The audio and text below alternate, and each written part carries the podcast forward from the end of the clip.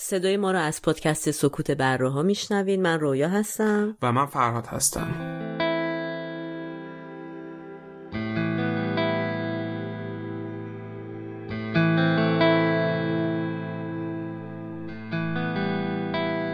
تاریخ پخش این اپیزود بیست و هفتم بهمن ماه هزار و سیصد و نود و نه خورشیدی که برابر میشه با پانزدهم فوریه دو هزار و بیست و یک میلادی.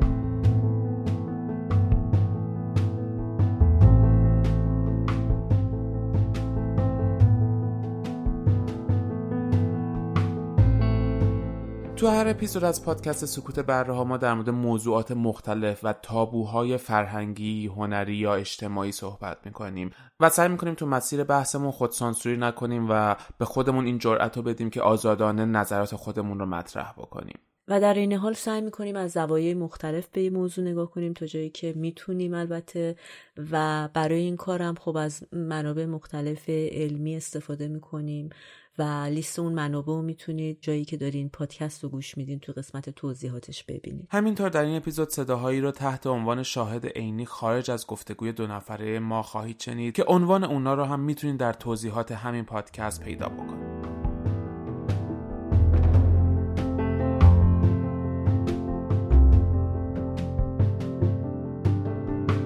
تلویزیون دو تا کانال داشت، هممون یه کارتون می‌دیدیم. حجم خیلی زیادی از خاطرات که متاسفانه احساس نوستالژی اصلا نبود. شصتی‌ها علاقه بیشتری به سفر دارن. تعداد آدمایی که دین باورن تو این نسل خیلی بالاست. تو سنی هم نیستی که دوباره بخوای برگردی عقب یا بخوای از صفر شروع بکنی. خودمون آدمای خاصی می‌دونستیم که قراره به جایی برسیم. وقتی که نرسیدیم دنبال بهانه‌ای گشتیم که پیدا کنیم. کودکانی که این تروماهای کودکی دارن، مغز کوچیک‌تری دارن. رویاهای اونا رو تبدیل به واقعیت میخواد بکنه، شروع کنه به شورش کردن. ما پنجاه شصتی ها بی سوادیم، خیلی شعور درست حسابی هم شاید نداشتیم. ما نسل بودیم که خیلی پرتی داشتیم، یه سری بچه بی پدر و مادر بودن که تمام زندگیشون دنبال مادرشون بودن. ناظممون اومد گفتش که امشب بریم غسل شهادت بکنید که ممکنه شهید شید. گریه نمی‌کنم من تا شاد نباشه دشمن. دعوایی نیست البته سر اینکه نسل سوخته کیه.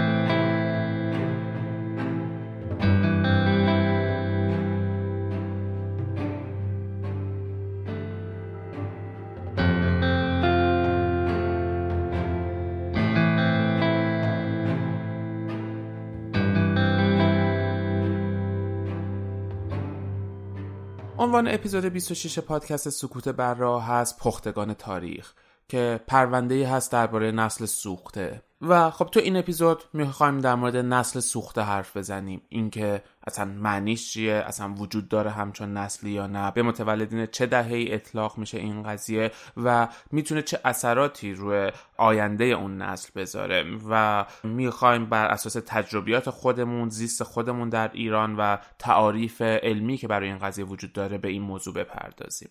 و آره اصلا که کلا فکر کنیم اینقدر همیشه آدما تو برههای مختلف فکر میکنن قربانیان جبر تاریخی هستن، فقط هم چیزی نیست که مختص ما باشه. تو دوره‌های مختلف زیست بشری همیشه احساسات این شکلی به وجود میمده که فکر میکردن عجب تو بد دوره‌ای زندگی میکردن، کاش مثلا صد سال دیگه به دنیا میمدن یا کاش زودتر دیرتر.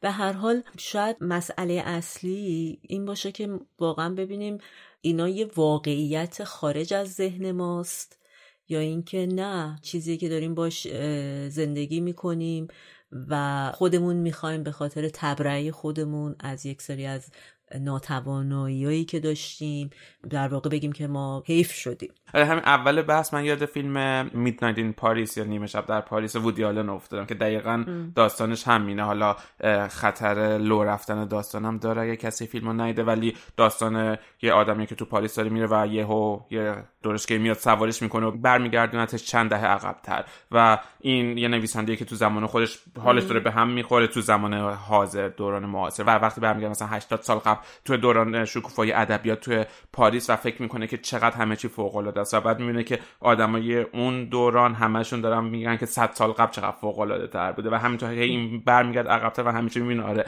هر نسل افسوس و حسرت نسل قبلیشو میکنه و فکر میکنه چقدر دوران خودش مبتذل و مزخرف و احمقانه است. همون نوستالژی که شاید یه جوری همه ماها داریم نسبت به گذشته. دقیقاً آره، احساسیه که کلا آدما تو مقاطع مختلف باش درگیر میشن. ولی برای شروع شاید بد نباشه که اصلا بفهمیم نسل یعنی چی، چون به نظر میاد که یه مفاهیمی مثل نسل، مثل شکاف نسلی، مثل اختلافات یا نمیدونم تقابل نسلی، هر چیزایی که مربوط به این واژه است یکم گنگه. من خودم بعضی وقتا فکر میکردم که مثلا مامان بزرگم، مامانم، من، بچم. واقعا آیا ما چهار نسل مختلف حساب میشیم؟ هر از گاهی که صحبت نسل میشد فکر میکردم این بازی زمانی مشخص داره چجوریه، و وقتی که رفتم در موردش خوندم دیدم واقعا توی مسائل علوم اجتماعی هم به نظر میاد همینقدر تعریف یکسان و کامل و واحدی وجود نداره.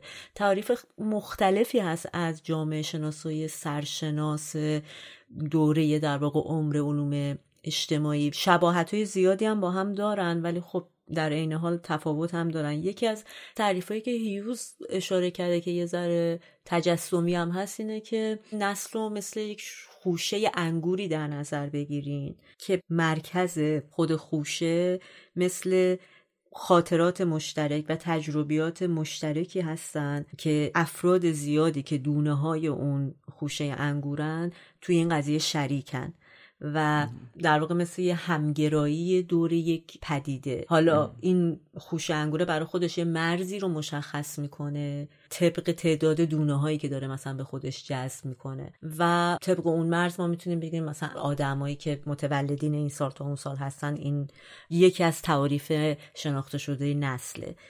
عده دیگه از نظریه پردازان معتقدن که آدمایی که در زمان واحدی به دنیا آمدن و تجربه ها و منافع و دیدگاه های مشترکی دارن و آگاهن در واقع به این دیدگاه های خودشون، اینا یک نسلی رو تشکیل میدن.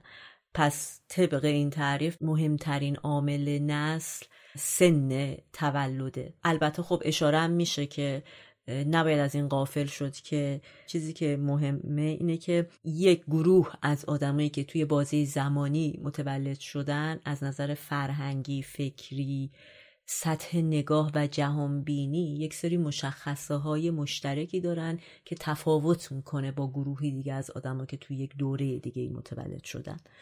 ولی به نظر خود من تعریف جالبتر و از همه شاید جامع‌تر و روانکاو خیلی شناخته شده‌ای هم هست ظاهراً در علم روانشناسی به اسم کریستوفر بالوس مطرح کرده و معتقده که نسل مجموعی از انسان هاست که در ابژه های نسلی مشترکن.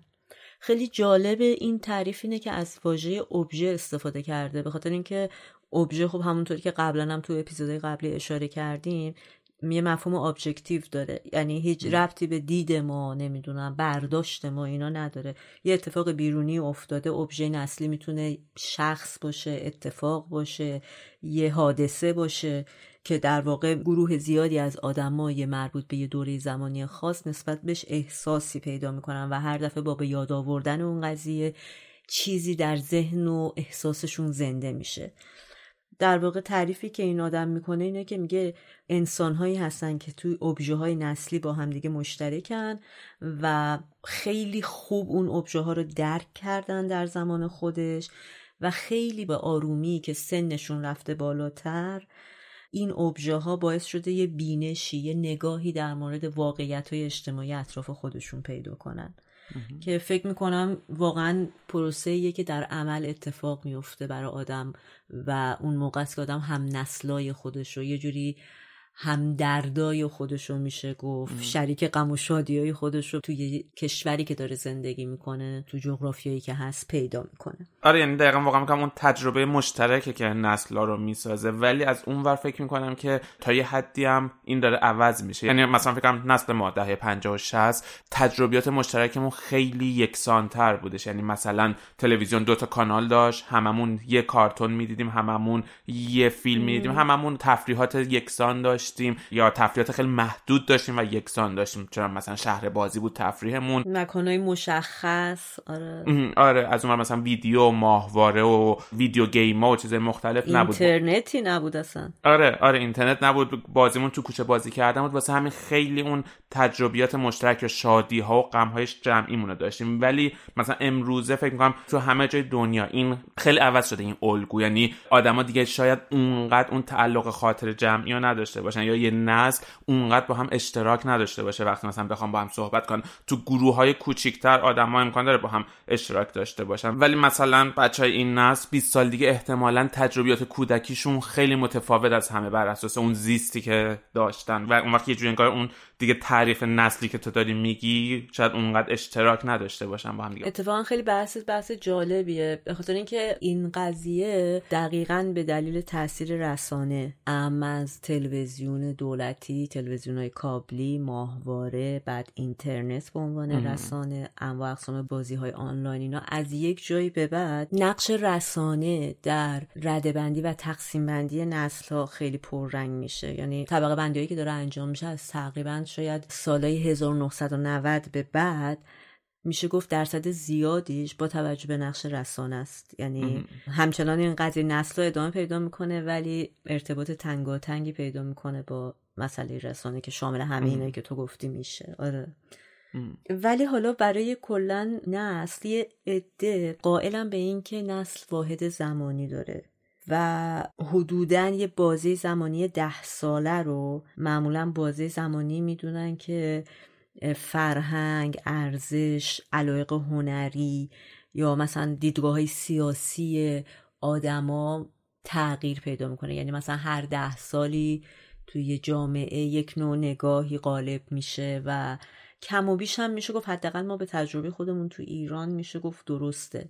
ولی یه عده دیگه معتقدن که نه، فراتر از این بازه‌های ده ساله به عنوان مینیمم بازه نسلا، مسئله دیگه که اهمیت پیدا میکنه مسئله تجربه‌های مشترکه. یعنی بهتره که ما مسئله زمان رو به عنوان یه فاکتور در نسل بکشیم بیرون و به تجربه‌های مشترک اهمیت بیشتری بدیم. و خب حتما تو رادیو، تلویزیون، اینور اونور، همه رسانه‌ای که امروز از این صحبت‌ها میکنن، اسم شکاف نسل‌ها رو شنیدید که رایج‌ترین مثال شاید همین که مثلا پدر مادر رو مینالن از این که نمیدونم دیگه حرف بچه هفت سالشون رو نمیفهمن، بزرگتر که میشن بدتر. یعنی کلمه کاملا واضح و شنیده شده یه شکاف نسل‌ها و مربوط میشه به اینکه یه سری دانش، گرایش، نگاه فکری، فرهنگی، علایق موسیقایی و هنری بسیار طبیعیه که اگه مثلا والدین رو با فرزندان در نظر بگیریم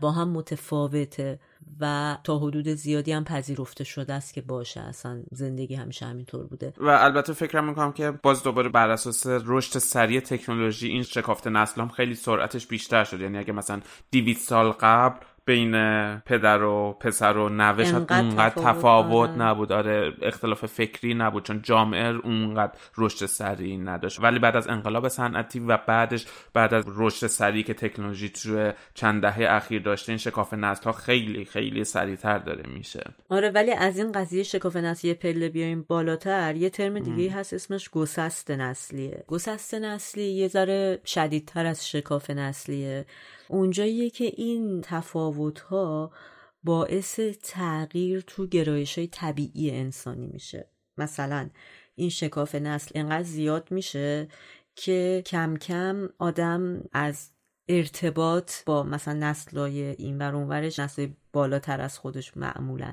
احساس بی‌نیازی و استقلال میکنه. هی فاصله ها در واقع بیشتر میشه، جوری که مرز خیلی واضحی پیش میاد بین دو تا نسل. و باز هم گسست نسلی جاییه که از نظر جامعه شناسا میگن که زنگ خطر به صدا در میاد و وقتی که تقابل نسلی اتفاق میفته که دیگه مرحله آخره، زمانیه که اصلا یک نسلی معترض میشه به رویکرد منفی که نسل قبل از خودش داشته و اصلا به صورت نقد منفی بر نسل قبل خودش بلند میشه و یه جور قیام میکنه، شاید زیر سوال میبره آره انتخاباشون و تصمیماشون. آره تخته میکنه. حالا اه. یه جوری یعنی دیگه قضیه از حالت گسست و اینا واقعا تبدیل به دشمنی میشه. چیزی که شاید برای نسل ما خیلی آشنا باشه به نوعی انتخابایی که چند دهه قبل پدرانمون کردن. آره من فکر میکنم اصلا تقابل نسلی حداقل با مشاهدات میدانی آدم توی مثلا پستایی که میخونی و اینا خیلی واقعا فکر میکنم افتاده در ایران و جاییه که دیگه نظریه پردازهای جامعه شناسی از مرز هشدار میگذره و فکر میکنم اون جامعه رو باید واقعا روش مطالعات عمیق‌تری انجام داد تا بشه فهمید که دلایل این نابسامانی چی هست و این ناهنجاری چرا به وجود اومده. حالا با توجه به همه این خصوصیاتی که در مورد همین کلمه سه حرفی نسل گفتیم، تقسیم بندی‌های خیلی متفاوت و مختلفی با در نظر گرفتن یک یا چند شاخصه انجام شده روی قومیت‌ها و کشورهای مختلف در طول تاریخ برای اینکه به طبقه بندی نسلی خودشون برسن. ولی یکی از شناخته شده ترین این طبقه بندی‌ها که میشه گفت تا حدودی قسمت‌هایش برای سایر کشورها هم قابل پذیرشه، یعنی میتونه استفاده بشه برای مثلا جغرافیاهای دیگه، طبقه بندی نسلی که در آمریکا انجام دادن و پربیرا هم نیست، به خاطر اینکه خب آمریکا تغییراتش به تبع رو تغییرات کشورهای دیگه تأثیر میذاره. اگه آمریکا مثلا رکود اقتصادی بشه بقیه کشورها هم یه جوری آسیب میبینن و به خاطر همینه که شاید ماها به عنوان آدمایی که تو خاورمیانه زندگی میکنیم میتونیم درک کنیم بازم این نسل رو. و خب از اون طرف هم مرکز پیدایش علم و تکنولوژی و همه چی مدرنه که بازم به همه دنیا پخش میشه. به خاطر همین فکر کردیم که بد نیست در مورد طبقه بندی نسلی که تو آمریکا وجود داره یکم صحبت کنیم. سعی میکنیم که از آخر بریم به اول، یعنی از جدیدترین نسل انسانی که الان هست حرف بزنیم. نسل آلفاس اسمش هم خیلی باحال دیگه، آدم یاد فضا میفته.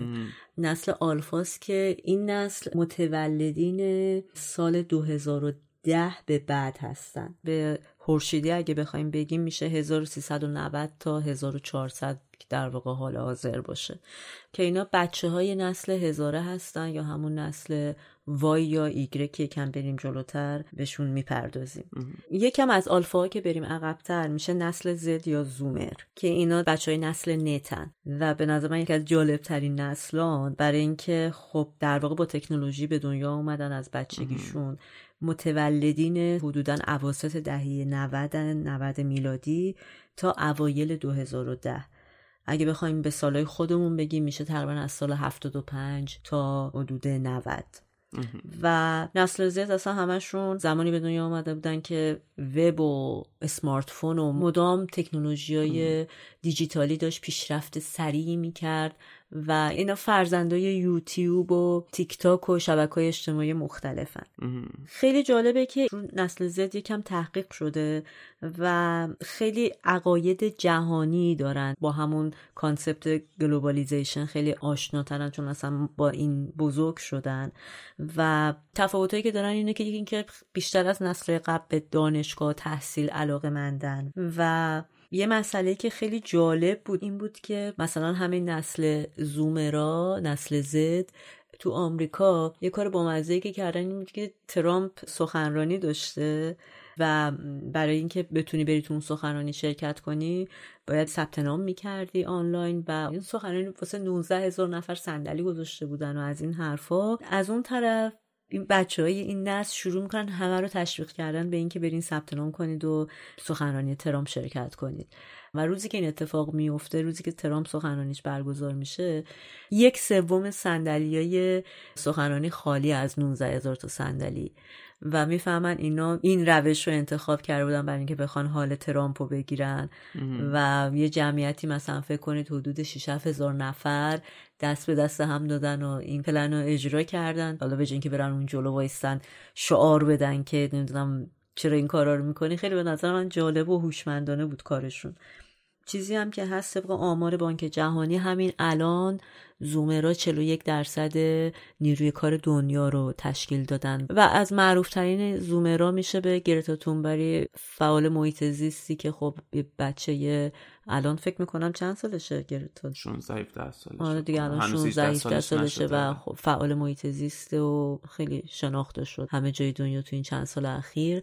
اشاره کرد و ملاله یوسف زایی هم که از پاکستان اومد و هدف اصلیش برابری سوادی و دانشی زن و مرد بود، مبارزه میکرد برای اینکه همه بچه‌ها به خصوص دخترها بتونن برن مدرسه. آره ولی خب آره این نسل زد که حالا میشن همون دهه هفتادیای خودمون به بعد دیگه، تقریبا دهه هفتادی و هشتادی ها، همونقدر که آره حالا با تکنولوژی آشنان و شاید از خیلی جهات هوشمند و باهوشتر از ماها نسل قبلشون باشم، ولی از اونورم میزان استراب، میزان افسردگی توشون ظاهرا توی تحقیقات نشون داده شده بالاتر از نسل قبلیه. و خب اینا بچه‌ای هستن که در حقیقت بعد از یازده سپتامبر به دنیا اومدن تقریبا، یعنی تولدشون و بعد از اون رشدشون توی یک دنیای جدیدی اتفاق افتاد، دنیایی که اون امنیتی که قبل از یازده سپتامبر وجود داشت وجود نداشتش، دنیایی بودش که یکم ترس و وحشت توش فراگیر شده بودش، ترس از غریبه، ترس از کسی که نمیشناسیش،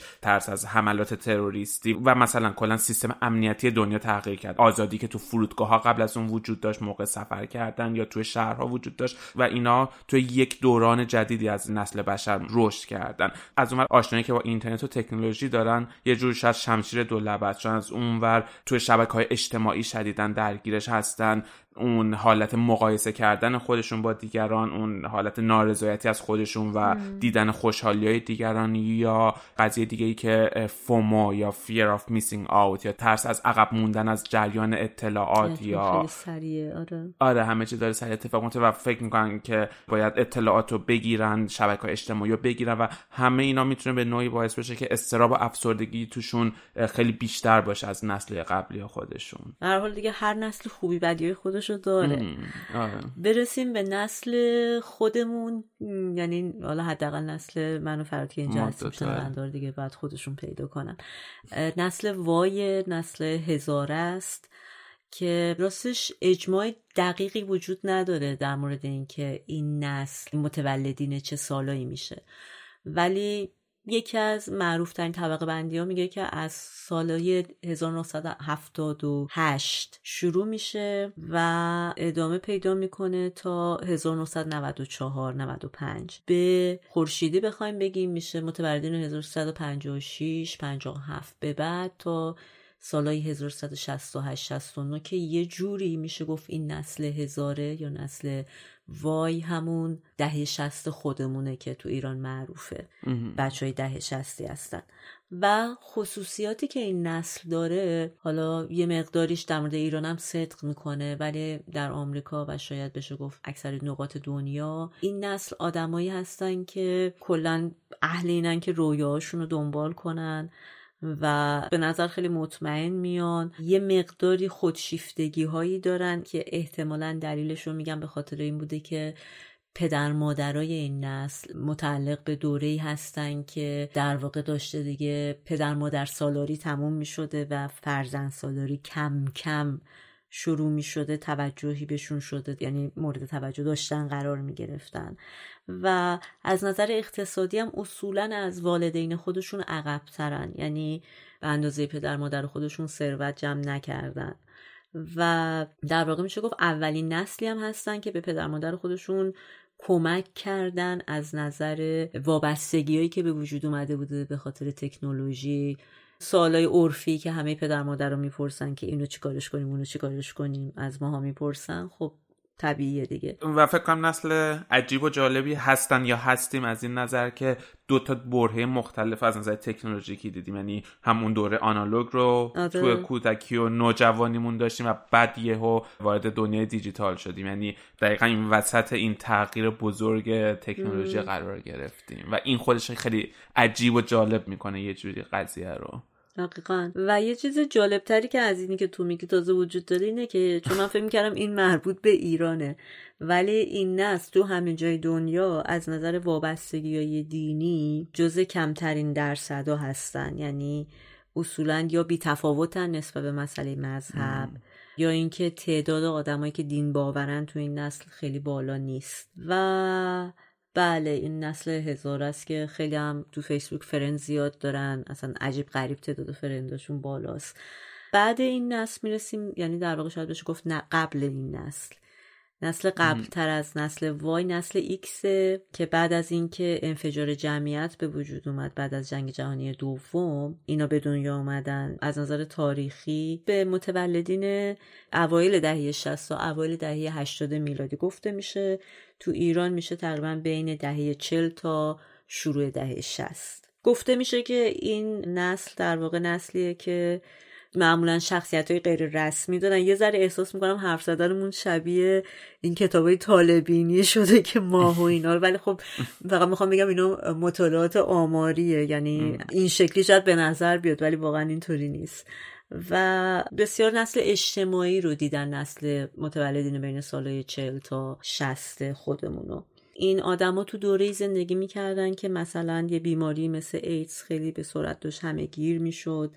از اونور تو بحرانه جهانی، حالا ایران یه شکلی، آمریکا یه جوری، کسایی که متولدین این بازه زمانی هستن آدمایی بودن که وقتی بحران گروگانگیری آمریکا در ایران پیش اومد اون دوره رو به وضوح تجربه کردن و درخشانترین دوران موسیقی ایران و جهان رو زیستن و تجربیات خیلی واقعا میشه گفت تکرار نشدنی دارن این نسل نسبت به نسل قبل و بعد خودشون. قبلتر از نسل ایکس نسل بیبی بومرها هستن یا به اصطلاح میگن کودکان نسل انفجار که در واقع میشن سالهای هزار و سیصد و بیست و پنج تا چهل و پنج خورشیدی و هزار و نهصد و چهل و شش تا هزار و نهصد و شصت و چهار میلادی. در حقیقت میشن پدر مادرای ما، همون نسل وای یا دهه شصت. آره بعضی وقتا آره بعضی وقتا بعضی از ماها پدر مادرمون بیبی بومر بودن.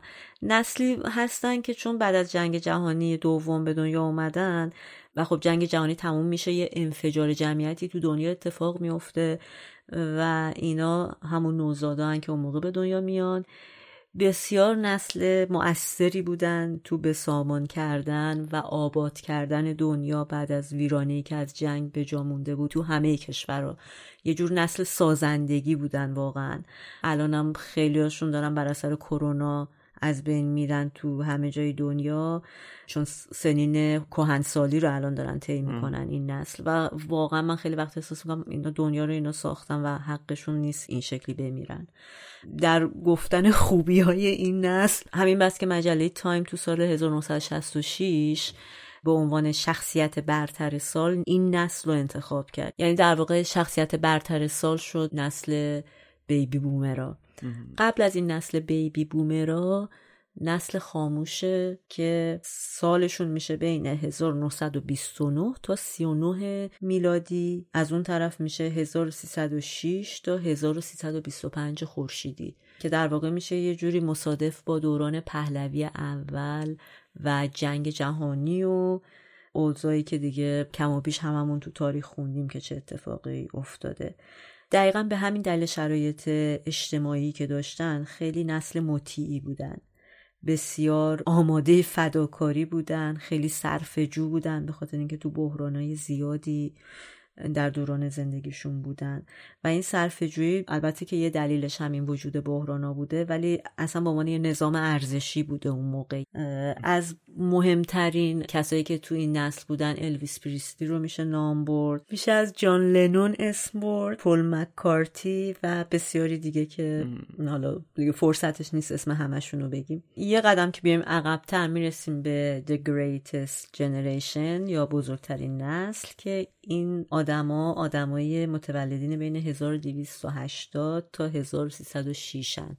فکر کنید محمد رضا شاه پهلوی، خمینی و بسیاری دیگه تو اون دوره به دنیا اومدن و به میلادی هم میشه شروع در واقع قرن بیستم، یعنی از هزار و نهصد و یک تا هزار و نهصد و بیست و هفت که بسیاری از این آدمای تو این نسل به جنگ رفتن، اصلا در جبهه بزرگ شدن در آمریکا. البته مثلا یک کم ما بیایم تو ایران این رو بکشیم عقب‌تر میخوریم به انقلاب مشروطه و اتفاقاتی که تو دوران مشروطه افتاد.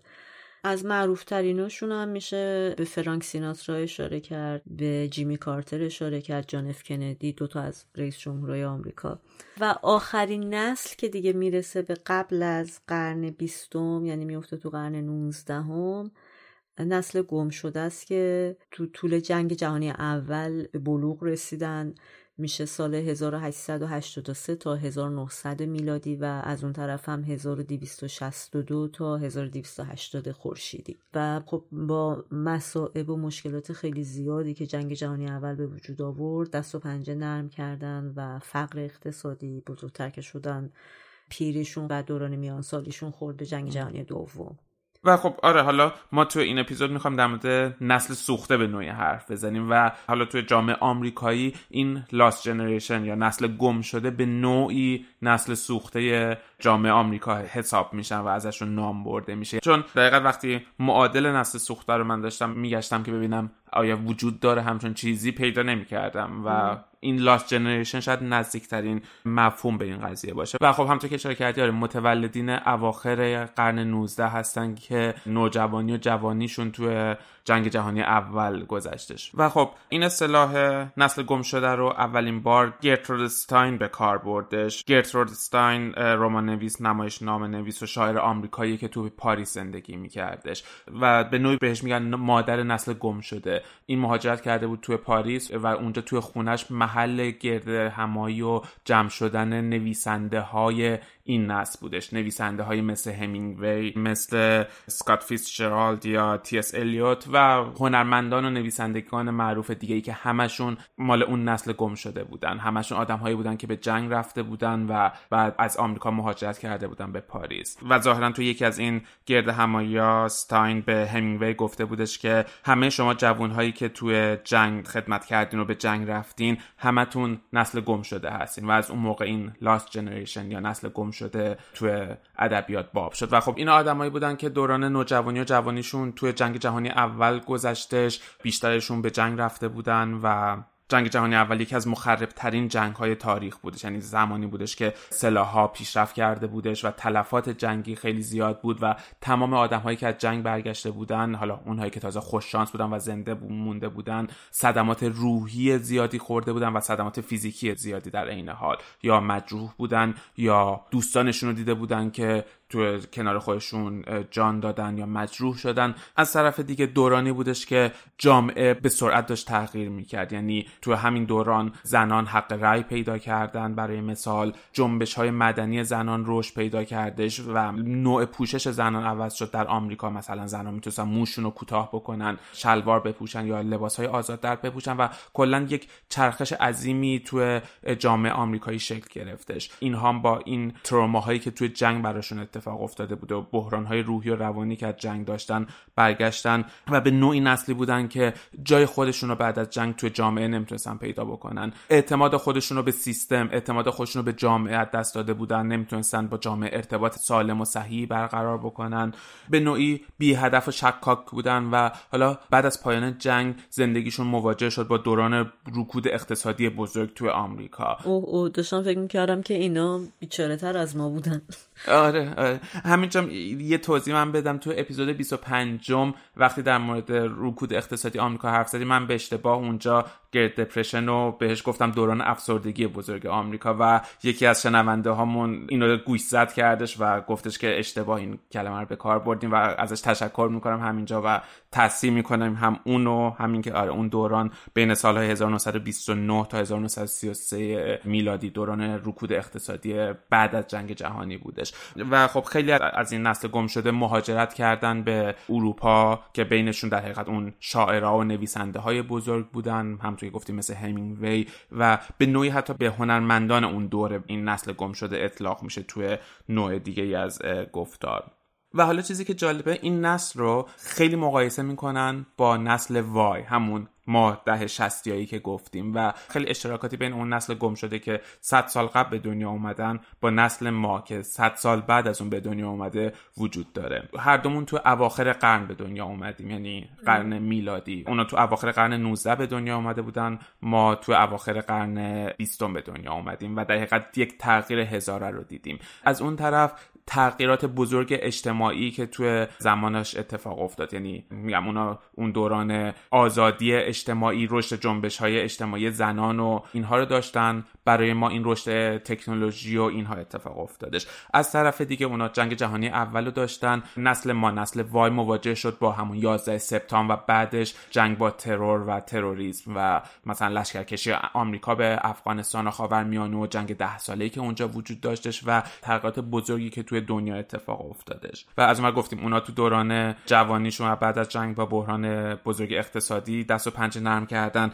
برای نسل ما. دوباره حالا توی اروپا و آمریکا و تبعاتش توی آسیا اتفاق افتاد بین حدود دو هزار و هفت تا دو هزار و نه میلادی، یعنی حدود سیزده سال قبل بحران اقتصادی و رکود بزرگ اقتصادی که توی اروپا و آمریکا به وجود اومد نسل وای رو دوباره تحت تاثیر قرار داد. اون نسل برای التیام بخشیدن دردهای خودش رو به الکل و مواد مخدر آوردش. توی نسل وای هم الکل و ماریجوانا مصرف بیشتری داره نسبت به نسل‌های قبلی و نسل‌های بعدی خودش. و هر دو این نسل‌ها علاقه زیادی به سفر داشتن. برای اونا گفتیم موج بزرگ مهاجرتی به اروپا براشون انجام شدش. تحقیقات نشون میده که نسل وای یا همین دهه شصتیا علاقه بیشتری به سفر دارن. حالا در تمام دنیا داریم حرف میزنیم و مثلا توی یک تحقیقی که بین سی و یک هزار نفر از افراد این نسل انجام شده هشتاد و هشت درصدشون سفری به قاره‌های دیگه داشتن و جزو بیشترین مشتری‌های مثلا آژانس‌های مسافرتی هستن. و همونطور که تو شرکت این نسل وای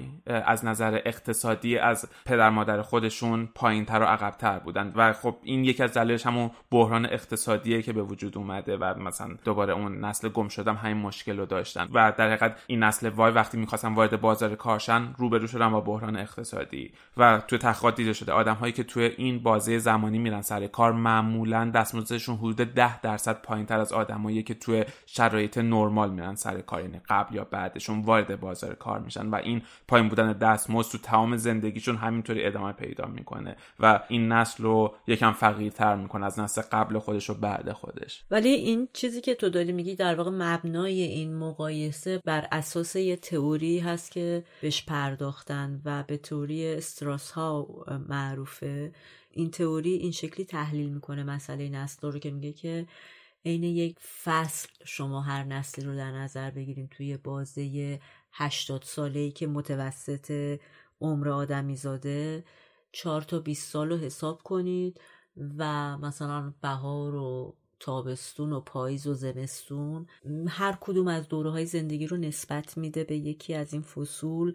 مثلا پاییز و بهار فصلای انتقالی یا میانی هستن و طبق نظریه‌ای که استراوس داره میگه که بعد از هر چهار فصل یک سال جدید میاد و اگه نگاه کنیم از نظر بازه تاریخی این نسل گم شده‌ای که تو اون بازه زیستن چهار نسل بعدشون میشه نسل وای که بیشترین شباهت رو به هم دارن. ام. در واقع یک جوری اگه تو پرسپکتیو نگاه کنین نظریه استراوس میگه که هر دفعه اون نسلی که بعد از چهار نسل تکرار میشه کاملترین شباهت رو به چهار نسل قبل از خودش داره، منتها در یک پله بالاتر که اون پله بر اساس در واقع تغییرات اجتماعی که تو این مثلا هشتاد سال یا صد سال اتفاق افتاده شکل میگیره. آره این در حقیقت تاریخ همطوری تکرار میشه. آره اصلا تو نظریه استراوس چیزی که مطرح میکنه به اینجا ها میرسه و معتقده که در واقع ارزش‌ها از یک نسل به یک نسل دیگه منتقل میشن ولی به صورت این نیستش که مثلا یه پدیده اجتماعی نسل جدیدی رو به وجود بیاره که خیلی متفاوت باشه با نسل ام. قبل. در مقابل نظریه استراوس یه نظریه دیگه وجود داره به اسم نظریه انگلهارت که خودش محققی بود که تو این زمینه‌ها کار میکرد و انگلهارت نظریه استراوس رو قبول نداره، این کارکرد فصلی نسل‌ها رو قبول نداره و میاد میگه که این تغییرات بین نسل‌ها یه چیزی نیست که یک شبه اتفاق بیفته و پدیده انتقال دانش، آگاهی و تجربه هر چیزی به نسل دیگه‌ای به این شکل نیست و تغییراتی که تو هر نسل اتفاق میفته. چند تا فرضیه میذاره اولا برای نظریش. میگه که معمولاً هر فردی تو هر اجتماعی که زندگی میکنه وقتی که در واقع ارزش‌های مادی دیش تا حدودی جبران بشه که همینجا من اشاره میکنم به نظریه مازلو که تو اپیزود بیست و پنج صحبتش رو کردیم. وقتی که این ارزش‌های مادیش ارضا بشه میرسه به در واقع ارزش‌های پسامادی، نه لزوما معنوی ولی مسائل فکری و ذهنی که براش مهمه. و اصولاً هر آدمی توی جامعه‌ای که هست بیشترین ارزش ذهنی رو به چیزی میده که کمتر در اختیارش قرار گرفته. از یه ور دیگه این فرض وجود داره که این ارزش‌های اصلی آدما، انسان اصولاً تا قبل از دوران بلوغش شکل میگیره و وقتی که یه جایی رونق اقتصادی باشه توی جامعه‌ای، یعنی میخواد بگه تغییراتی که به دلیل رکودهای اقتصادی، رونق اقتصادی و مسائل شبیه این در جامعه اتفاق میفته، باعث میشه که توی دوران تدریجی نسل‌ها با این دلایلی که برای انسان برشمرده شد تغییر ماهیت بدن و خواستهاشون تغییر پیدا کنه، جایگاهشون عوض بشه، نیازهای اجتماعی و مشخصات خاص خودشونو داشته باشن. ولی بیایم سر ایران و سر بحث خودمون و خب اکثر طبقه بندیایی که میشه گفت شاید در حد هیته یک کار تحقیقی انجام شده، اونقدر بهش بیشتر پرداخته نشده. در حدی که من خوندم خیلی به نظرم نظری اومد، یعنی اگر در مورد تاریخ معاصر داریم صحبت میکنیم خب میتونیم کاملتر طبقه بندی کنیم. مرجع رو اکثرا انقلاب اسلامی در نظر گرفتن و گفتن خب حالا نسل اول انقلابی نه نسل دوم. ما رویدادهای تاریخی دیگه هم داشتیم در صد سال اخیر که طبق اون بخوایم بریم جلو، ولی حالا بر اساس همین اطلاعات موجودی که میشه پیدا کرد، اگر مرجع رو ما انقلاب در نظر بگیریم، نسل اول انقلاب خودشون دو قسمتن، نسل اول پدران انقلابی هن و نسل دوم پدران انقلابی. نسل اول آدمایی هن که بین سالهای هزار و سیصد و ده تا هزار و سیصد و سی به دنیا آمدن. اینا میشه گفت پایه‌ریزی کردن تئوری هایی رو که بعدش نسل بعدی، نسل دوم پدران انقلاب از اینا استفاده کردن و به صورت عملی انقلابو بردن جلو. که البته این نسل آدمایی مثل جلال آل احمد و همفکران و روشنفکرای زیادی که اون موقع بودن روی این قضایا مانور دادن که خب تحت تاثیر کمونیسم بودن اون موقع، خودشون هم نظریه‌ای نبوده که البته ابداع خودشون باشه، ولی به هر حال بست و گسترش دادن و بومیسازی کردن اون نظریه‌ها رو. و نسل بعدی نسل همین دوم پدران انقلاب که از هزار و سیصد و سی تا هزار و سیصد و پنجاه هستن، خواسته های اینا رو، رویاهای اونا رو تبدیل به واقعیت میخواد بکنه. شروع میکنه به اعتراض کردن، شورش کردن، شعار دادن و اعتراض به وضع موجود. نارضایتی در واقع از وضعیت موجود چیزی بوده که توی این نسل خیلی باب بوده و اینا در انقلاب حضور فعال داشتن و میشه گفت جزء اولین نسلی هم هستن که وقتی جنگ شروع میشه تو ایران میرن جبهه و در جبهه شرکت میکنن. نسل سوم که در واقع نسل اولیه که بعد از انقلاب به دنیا اومده، متولدین سالای پنجاه و شش پنجاه و هفت به بعد تا شصت و هفت شصت و هشت، اصلا میشه گفت اواخر دهه شصت. اولین نسل بعد از انقلاب، کشور هنوز از نظر اقتصادی، از نظر فرهنگی، از نظر اجتماعی اصلا زیر ساختای مناسب خودش رو نداره. حکومت تازه تشکیل شده، همه چی در حال انتقال و تمام تئوریایی که در واقع نظام جدید میخواد پیاده کنه، میشه یه جوری بگیم که این نسل در واقع آزمایشگاه اون تئوریا هستن. و حالا از نظام آموزش پرورشی که داره ساخته میشه، از صدا سیما و برنامه‌های سرگرم کننده که داره واسه این نسل ساخته میشه، همه یه جور تجربه جدیدی هن، چون چیزی که از قبل باقی مونده، از دوران حکومت پهلوی باقی مونده، همش مردود حساب میشه و باید همه چی رو از نو ساخت. بعد از این نسل که موضوع در واقع اصلی بحث ما هم هست دیگه، نسل هزار و سیصد و هفتاد هست به بعد که خصوصیات این نسل‌ها به لحاظ ورود اینترنت و تکنولوژی دیگه بیشتر شبیه همون نسل‌های زومر و آلفایی میشه که اول بحث توضیح دادیم.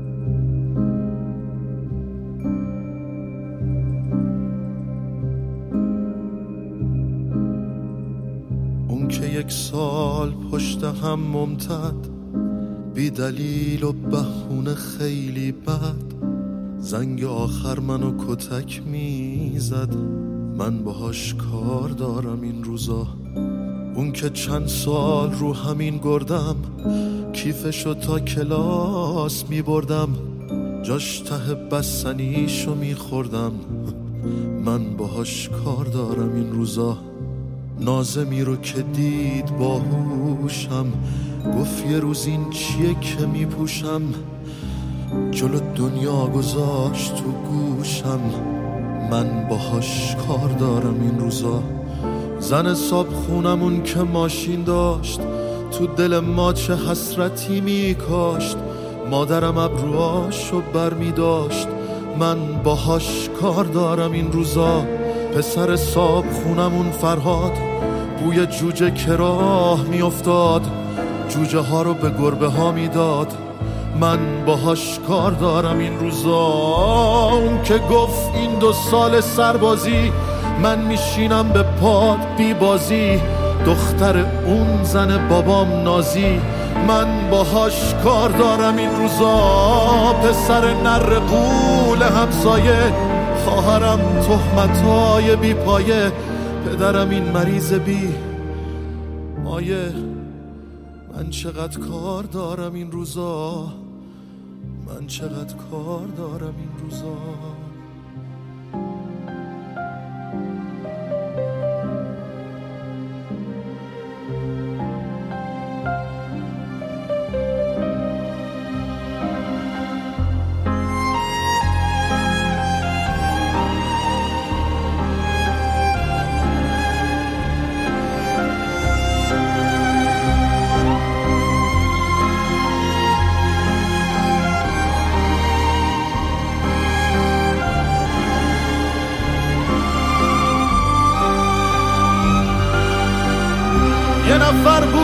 هنوزم هست یه مریض روانی بدمست که شبا شیشه هامونو میشکست، من باهاش کار دارم این روزا. اون که اسمش فقط برام پدره، اون که چند ساله میگه تو سفره، رفته گمرک برام موتور بخره، من باهاش کار دارم این روزا.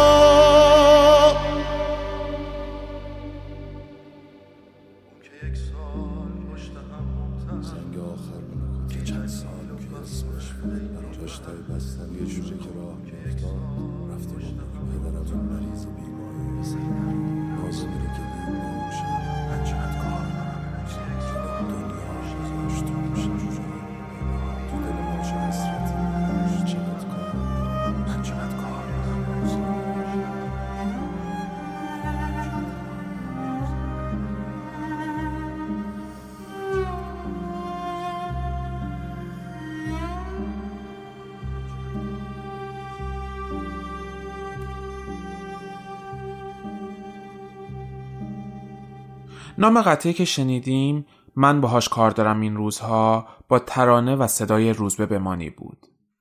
حالا اگه بخوایم به موضوع بحثمون بپردازیم که نسل سوخته است، اول همینجا تکلیف خودمون رو با این واژه سوخته مشخص کنیم، برای اینکه این اواخر مخصوصا این ده سال اخیر خیلی دیده میشه که در سطوح مختلف، حتی برنامه پرگار بی بی سی رو من گوش میدادم، نسل سوخته رو در واقع نسل پدران دوم انقلاب میدونستن، یعنی کسایی که اون موقع مثلا سال پنجاه و هفت که انقلاب میشه شاید سن و سال بیست و پنج تا سی اینا رو داشتن. و حالا دعوایی نیست البته سر این که نسل سوخته کیه، ولی به هر حال میخوام بگم که تمرکز این اپیزود روی متولدین پنجاه و شش پنجاه و هفت تا اواخر دهه شصت. چند تا دلیل هم داره که ما این ردیف سنی رو انتخاب کردیم به عنوان نسل سوخته. البته ما که انتخاب نکردیم، کلا نسل ما خودشون رو اینجوری حساب میکنن. البته خب ظاهرا هر نسلی انگار خودش رو نسل سوخته میدونه تو ایران، یعنی همونطور که آره میگی اون پدران دوم انقلاب خودشون رو نسل سوخته میدونن، بعد آره ما دهه پنجاه شصت خودمون رو نسل سوخته میدونیم، حالا نمیدونم دهه هفتاد هشتاد چی فکر میکنن و به خودشون چی میگن. ولی واقعا در مورد این مسئله میشه بحث کرد، به خاطر اینکه که نسل سوخته یعنی چی؟ میخوایم بگیم که نسلیه که ناکام مونده، نسلیه که نتونسته آرزوهاشو برآورده کنه، ام. نتونسته به چیزی که دلش میخواد برسه، در کل ناکامی بیشتر داشته در زندگی. و فکر میکنم که نسلی که قبل از ما بودن، یعنی همون کسایی که به یه نوعی خودشون نسل سوخته میدونن، واقعا کمتر از ما محقم برای داشتن همچین صفتی، به خاطر اینکه حداقل تو سنی بودن که دوران جوانیشون یکی از شکوفاترین دوران، میشه گفت اصلا نه یکی از، واقعا شکوفاترین دوران ایران و از نظر اقتصادی، اجتماعی، فرهنگی، هنری، از هر نظر اواخر سالهای چهل و هشت چهل و هفت منظورم تا پنجاه و پنج و شش تجربه کرد و خب حداقل یه ده سالی رو تونستن ببینن اون چیزایی که خب ماها همش تعریفش رو الان میشنویم. و بعدش هم یه جور میشه گفت انقلاب خودخواسته‌ای کردن که به درستی غلطیش کاری نداریم، ولی یکی از تمایلاتی که داشتن و عملی کردن. حالا اینکه بعدش چه فکری میکنن و راضیان یا ناراضیان یه بحث دیگه است. ولی خب ببین، از اون ورم میشه گفتش که آره دوران جوانیشون تون دوران شکوفایی بود، ولی دقیقاً وقتی که تو بخوای نتیجه اون چیزی که کاشتی رو برداری، یعنی مثلا تو بیست سالگی شروع میکنی وارد بازار کار میشی، خانواده‌تو تشکیل میدی و زندگیتو میخوای تازه شروع کنی ساختن، تو بیست سالگی یهو میخوری به انقلاب و پشت اون به جنگ و همه چیزی که تو سی سال اول زندگی واسش تلاش کردی یهو توی بحران میافته، حالا بحران انقلاب و بحران جنگ. و تو سنی هم نیستی که دوباره بخوای برگردی عقب یا بخوای از صفر شروع بکنی، یا میدونی، یعنی میشه از این نظر گفتش شاید یه جوری نسل سوخته‌ای باشن. خب ببین، تو این که وقتی یه بحران اجتماعی توی کشور و جغرافیایی به وجود میاد، همه یه جوری آسیب میپذیرن، شکی نیست. یعنی م. فکر نمی‌کنم ما بتونیم مثلا نسل رو انتخاب کنیم بگیم بچه‌های این دوره بچه‌ای بودن که آسیب ندیدن و زنده بودن ام. اون دوره ام.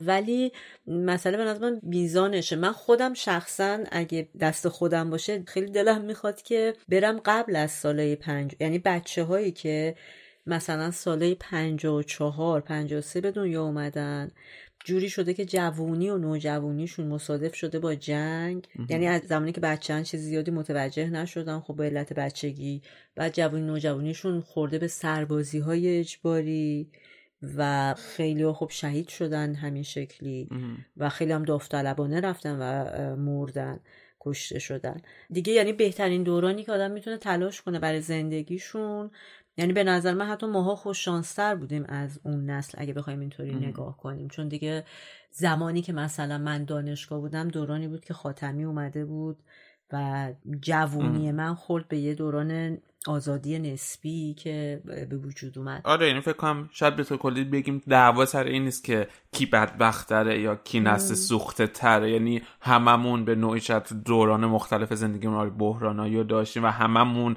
یه جای زندگیمون ضرر کردیم یا یه جای زندگیمون آسیب دیدیم و هممون یه جوری شاید سوخته باشیم یا حالا نسوخته باشیم، حالا نمیدونم بسیاری از کدوم زاویه بهش نگاه بکنیم. ولی به نظرم مسئله که خیلی اهمیت داره اینه که حداقل طبق این چیزایی که خوندیم و فهمیدیم در مورد نسل اینه که یه قسمت بسیار زیادی از این مسئله یه واقعیتیه که اتفاق افتاده.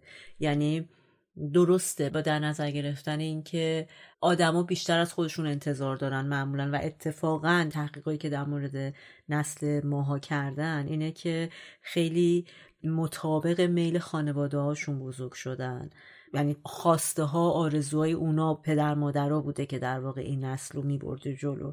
و خب خودمونم میبینیم دیگه، مثلا دکتر شدن، پزشک شدن، نمیدونم مهندس شدن، درس خون بودن، اصلا چقدر همش امتیاز مثبت بود و همه تلاش میکردن که اون شکلی باشن، بچه خوب اصلا اون شکلی بود.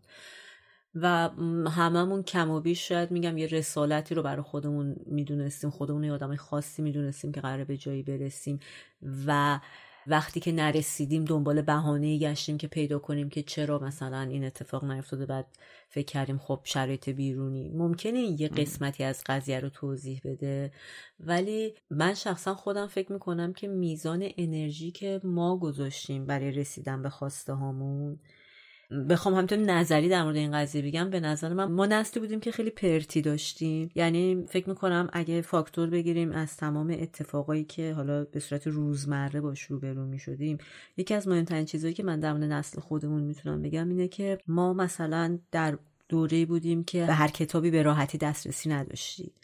بعد یه آدمایی بودیم که یه اسمایی مثل صادق هدایت، مثل صادق چوبک، مثل کتابای ابراهیم گلستان.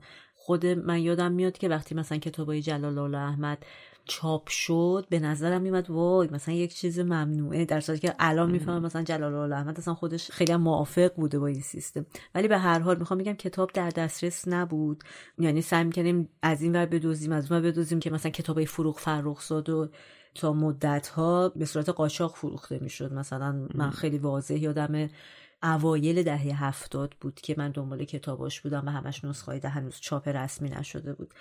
همه اینا رو ما میرفتیم میخوندیم، سعی میکردیم که مثلا بفهمیم تو دنیا چه خبره و طی این فرایند ما برای خودمون یه سری بوت ساختیم، یعنی به صورت اتومات ساخته شد.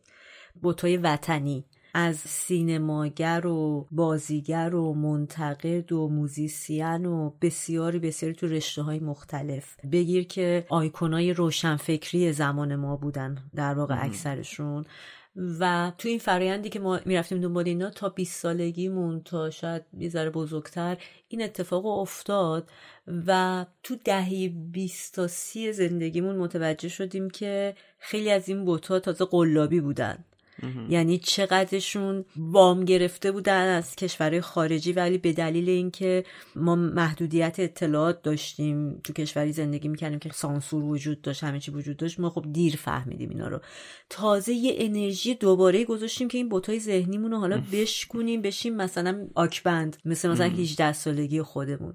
این چیزی که تو اشاره میکنی که ما پرتی داشتیم، خب آره، به خاطر اینکه در دسترس نبوده خیلی چیزا، شاید کم خوندیم یا کم دیدیم یا کم شنیدیم. پس یه جور تایید میکنی حرف نسل قبلی ما رو، یعنی همون نسل دوم پدران انقلاب رو که معتقدن مثلا ما پنجاه شصتیا بی سوادیم، نسبت به اونا کم خوندیم کم دیدیم و خیلی شعور درست حسابی هم شاید نداشته باشیم. راستش من اینو اولین باره میشنوم به ما اینطوری میگن. نه خب این قضاوت خیلی هستش، یعنی مثلا اونایی که تو زمان انقلاب دانشجو بودن یا فعالین انقلابی، به خصوص چپ‌های مثلا دوران دهه پنجاه، معتقدن که اونا خیلی آدمای با شعور و با مطالعات زیادی بودن، ولی ماها نسل بعدی نه چیزی میدونیم نه چیزی میفهمیم و خیلی آدمای سطحی و مبتذلی به نوعی هستیم. راستش من که اولا خودمون رو اینجوری نمیبینم. ام. فکر میکنم که اگه مسئله هم هست مربوط به کمبود اطلاعات و نبود امکانات بیشتر. ام. خب بله، منم اگه تو دهه اونا به دنیا اومده بودم دلم می‌خواست حرکت انقلابی بکنم، برای اینکه طبق همین نظریه انگلهارت واقعا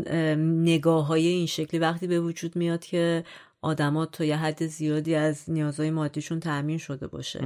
نه، من این حرفو قبول ندارم و فکر میکنم اتفاقا این ایرادیه که من متوجه نسل قبل میدونم، یعنی همین نسل. من شخصا خودم فکر میکنم ممکنه که در ظاهر خیلی مطالعه داشته بودن و کتابای مختلف و اینا، ولی مشکلی که داشتن، یکی از مشکلاتشون به نظر من این بوده که عدم صداقت خودشون با خودشون بوده. یعنی خیلی کم آدمایی رو میتونی پیدا کنی که تحلیل فراتر از جامعه خودشون، یعنی فراتر از تحلیل قالب جامعه داشتن. تو اون زمان تحلیلا میومده، اینا فقط مثل یه ماشینای کامپیوتری سیو میکردن اون اطلاعاتو، میرفتن جای دیگه پخش میکردن. یعنی اون خودآگاهی که تو آدما هست و خودمون به نظر من نبوده. نه آره، از اونم آره، همونطور که حالا اشاره کردی ما واقعا کمبود منابع داشتیم، یعنی حتی اگر کنجکاو بودیم و علاقه‌مند بودیم که بخونیم و ببینیم واقعا نداشتیم. یعنی کتاب مثلا خود من کتابی که تو کتابخونه مثلا پدر مادرم مونده بود و دسترسی داشتیم آره بخونیم، اونام خیلی هاشو اونا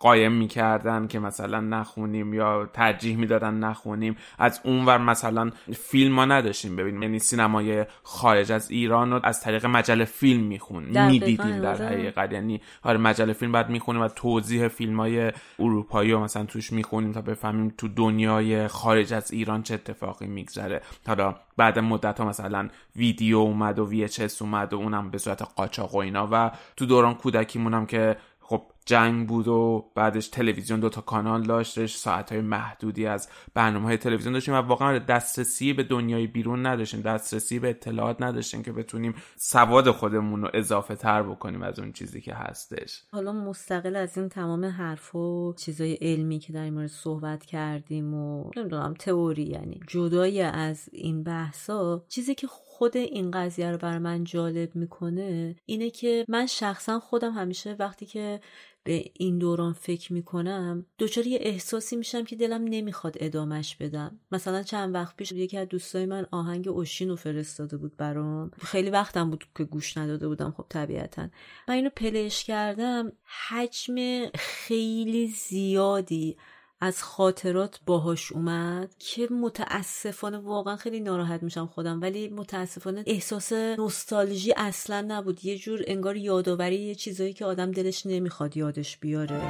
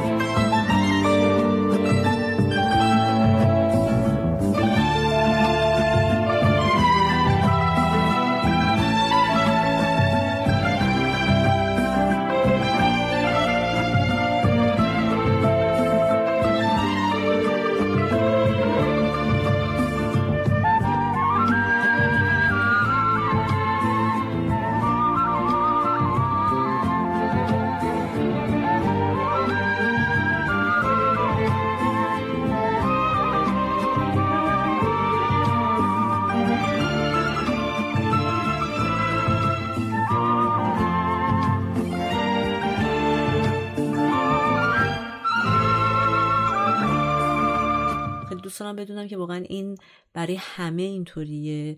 مثلا من الان دارم این احساسم رو تجربه میکنم با خودم، خیلی برام این حس عجیب و دردآور بود در واقع، چون نوستالژی معمولا با لذته، یعنی تو میگی آخه یادش بخیر مثلا اینه وای وای، ولی این اصلا یه جوری بود، هر نوت این که میرفت جلوتر بر من واقعا نمیتونم توصیف کنم، یه احساس این که وایستاد نمیخوام اصلا نمیخوام بری جلو اه.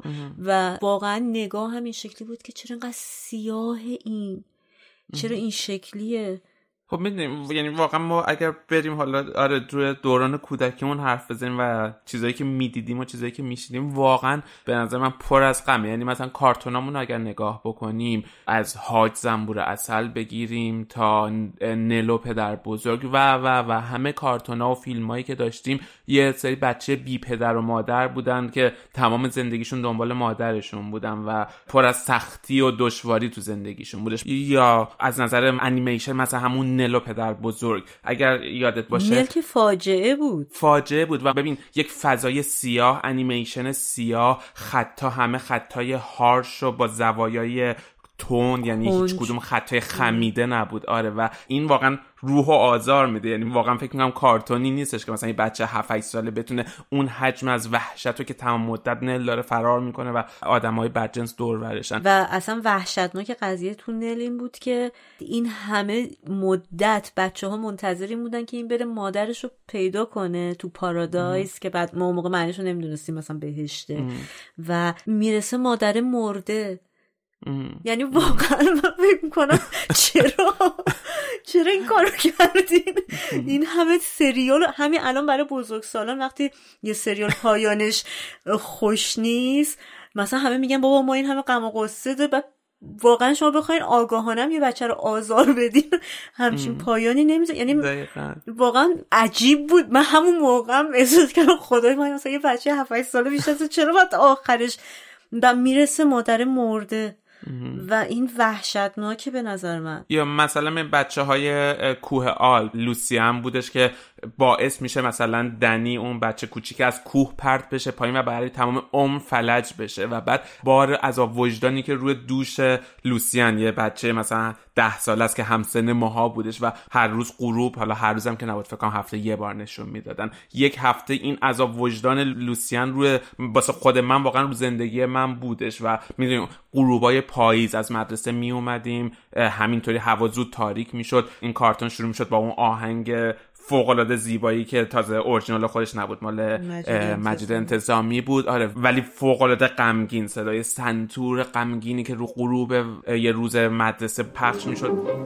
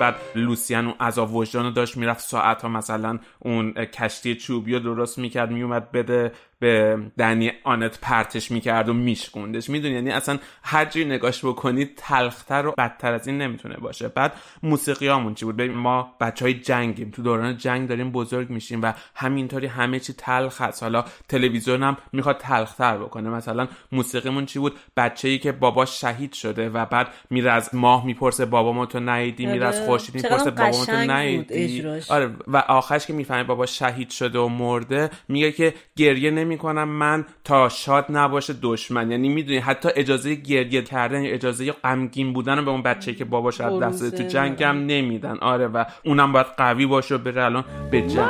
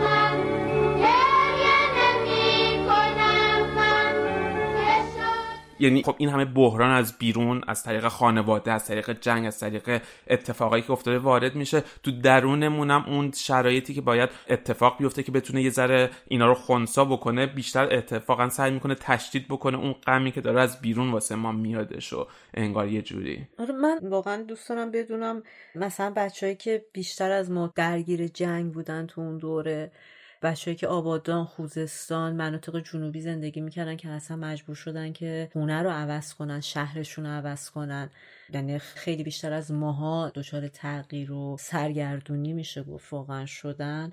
چون فکر میکنم یه حرفیه که باید در موردش صحبت کنیم و صحبتایی که تا الان شده، اولا به همون دلیلی که فرهیختگان ما و الیت جامعه ما هنوز متعلق به نسل ما نیستن به اون شکل، اونا همیشه در حد لیولای خودشون صحبت میکنن، کسی به ما نپرداخته و فکر میکنم حداقل شاید یکم این تجمع افکار یه جور همدردی رو برای ما به وجود بیاره و شاید هم نه، یعنی حداقل مثلا من متوجه بشم آدمایی مثل من بفهمن که نه اون قدم که فکر میکنی تو اکثریت نیست، خیلیا همین دوران تو رو گذروندن ولی انقدرم براشون سیاه نبوده.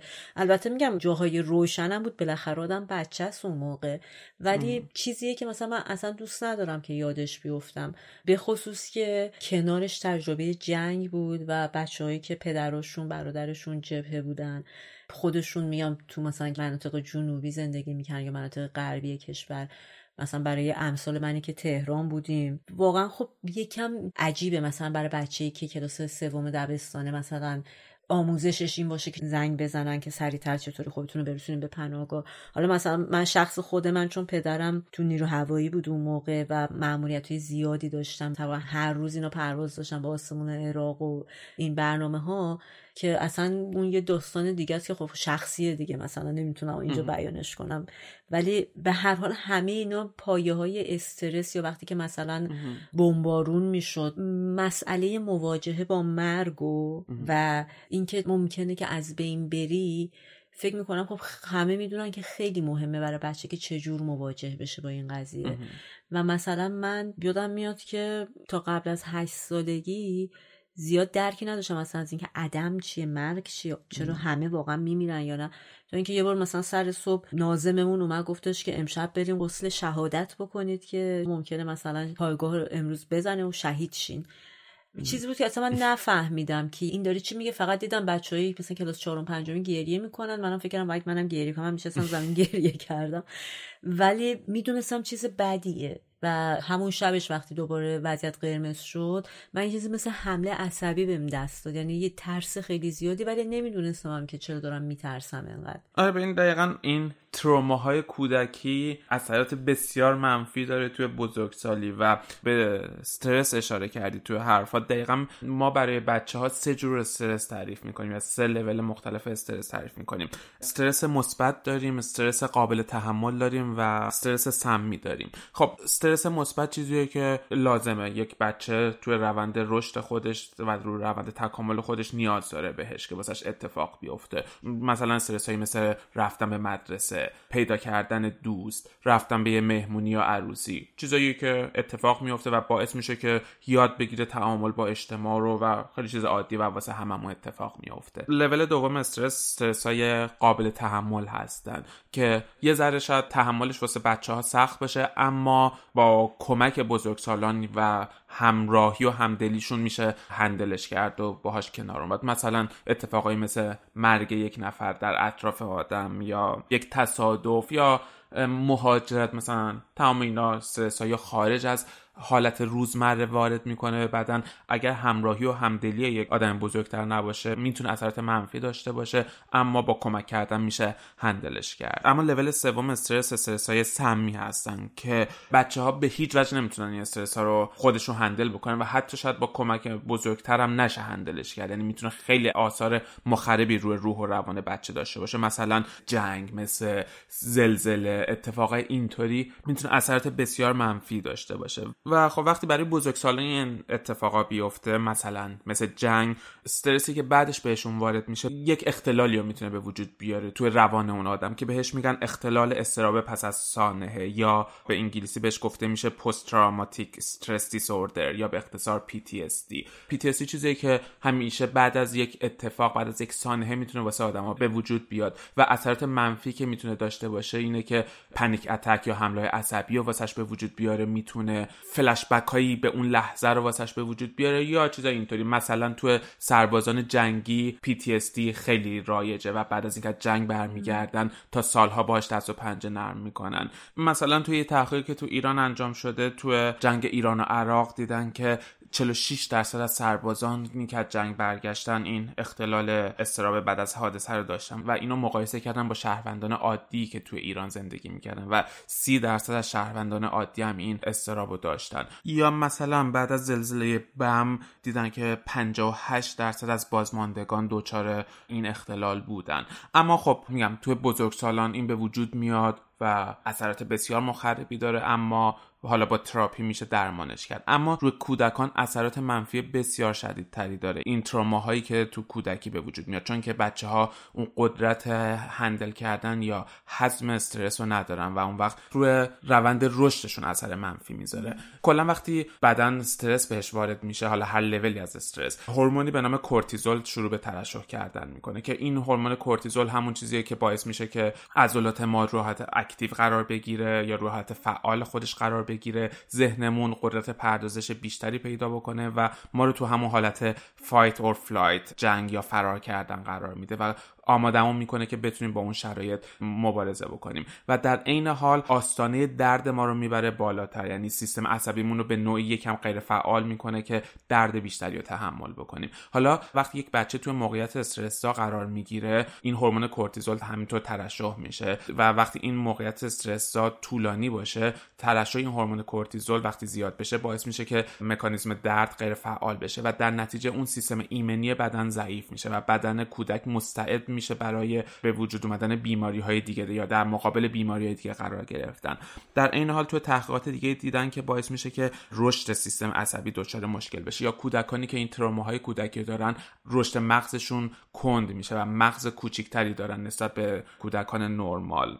از طرف دیگه مستعد میشن برای افسردگی، چه در دوران کودکی چه در دوران بزرگسالیشون. چیزی که جالب مثلا دیدن آمار سرطان ریه توشون خیلی بیشتر نسبت به کودکان عادی و اون وقت همینطور روند یادگیری اجتماعیشون یا تعاملشون با اجتماع کاهش پیدا میکنه. از اونور قدرت حافظهشون و قدرت پردازش مغزیشون کم میشه.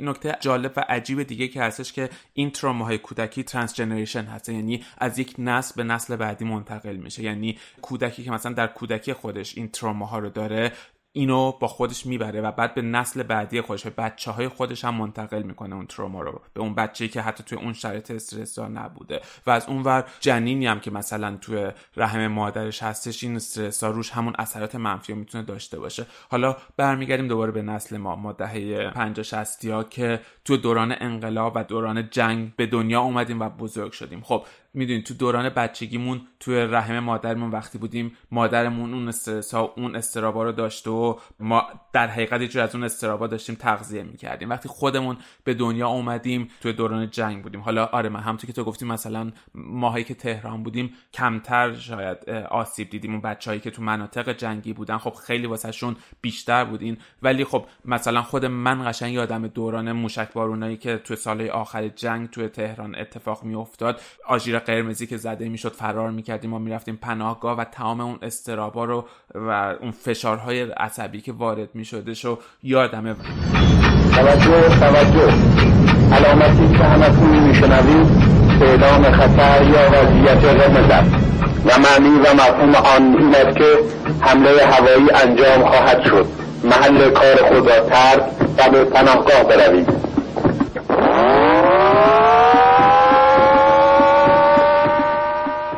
و فکر می‌کنم اینا اثراتش تو ما مونده، یعنی همینطور که تحقیقات هم نشون میده این تروماهای کودکی چیزی نیستش که خب به این راحتی چیز بشه. از اونور هیچ درمانی ما نداشتیم، یعنی پدر مادرای ما خودشون درگیر جنگ و پوشک و اقتصاد و آره این چیزای اولیه زندگی بوده، همون هرم مازلو که قبلا در موردش صحبت کردیم و اصلا وقتی نبودش که بخوایم فکر بکنیم به سلامت روح و روان خودشون در وهله اول و در وهله دوم بچه‌ها. حالا این چیزی که البته تو میگی در مورد تهران، من فکر می‌کنم تهرانم کم آسیب ندید، یعنی ام. شاید بشه گفت بیشتر مناطق شرقی ایران یا مناطق شمالی ایران بودن که کمتر درگیر جنگ شدن بچه‌ای که حالا اون دوره بزرگ شدن.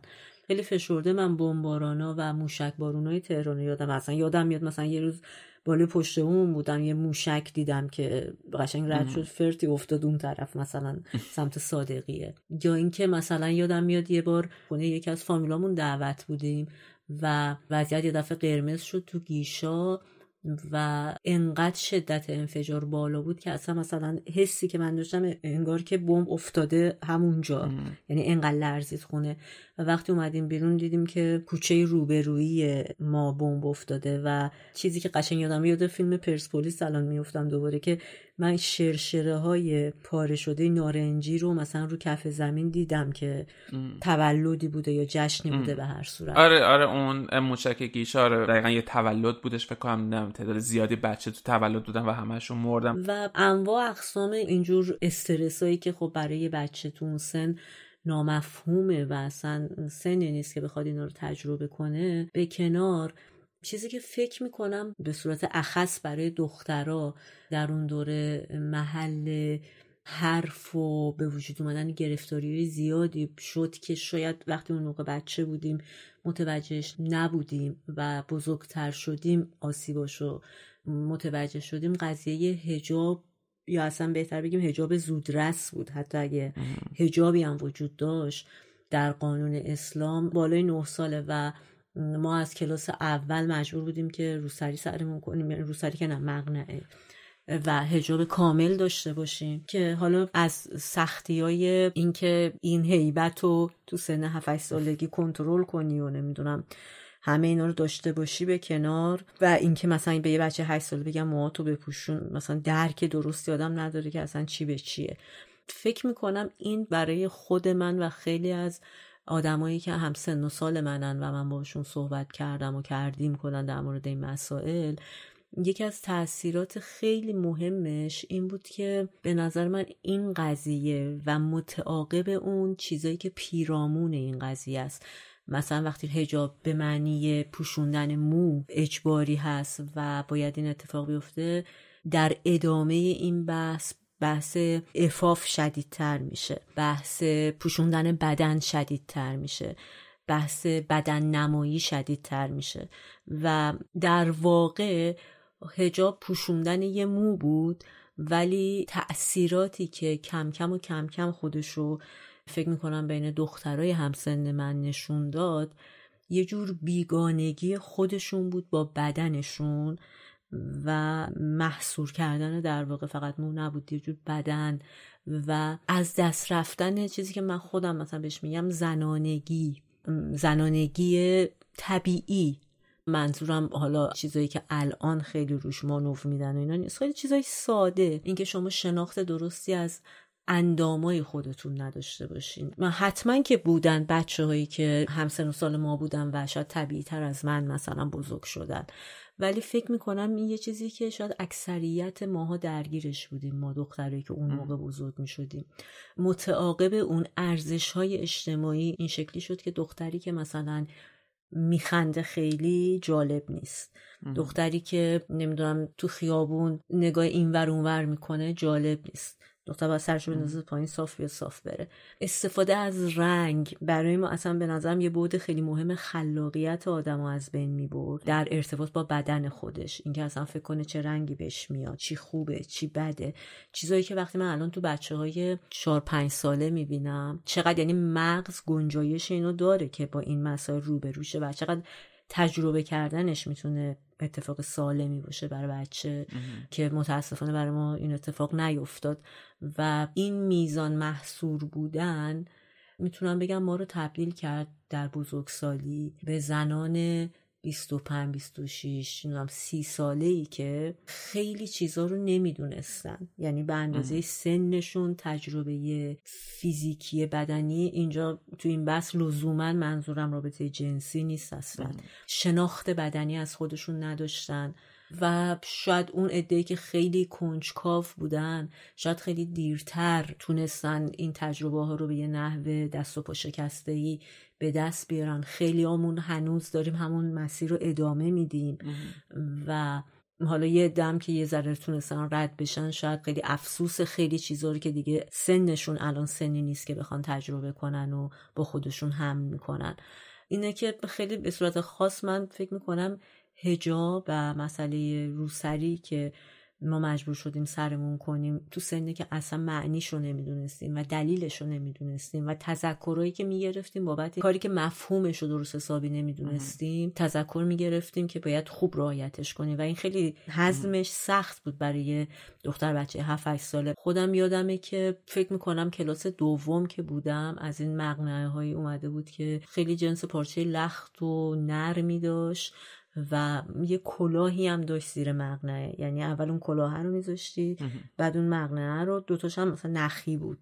من یادمه که موهام صاف بود و کلاه رو نذاشته بودم، موهامو لختم توی چتری از پیشونی ریخته بودم بیرون و قشنگ حس اون موقع هم یادمه که به نظرم بامزه بود، واقعا انگار که مثلا مثل کاری که هر روز بچهای حتی ده سال بعدتر از ما انجام میدادن که مثلا یه لباس جدید میگرفتن میپوشیدن اینور اینور خودشون رو نگاه میکردن، یه چیزی مثل این بود. اه بامزه است. سر زنگ قرآنمون یادم داشتم چیزی رو مینوشتم رو کاغذ، حالا نمیدونم آیه‌ای رو میخوندم و مینوشتیم، یه دفعه من دیدم که یه چیزی محکم خورد پشت کلم، پس کلم، خط کشی که مثلا معلممون دستش بود اینو زد محکم، گفت اه رویا تو هم که دم در آوردی، موهاتو گذاشتی بیرون.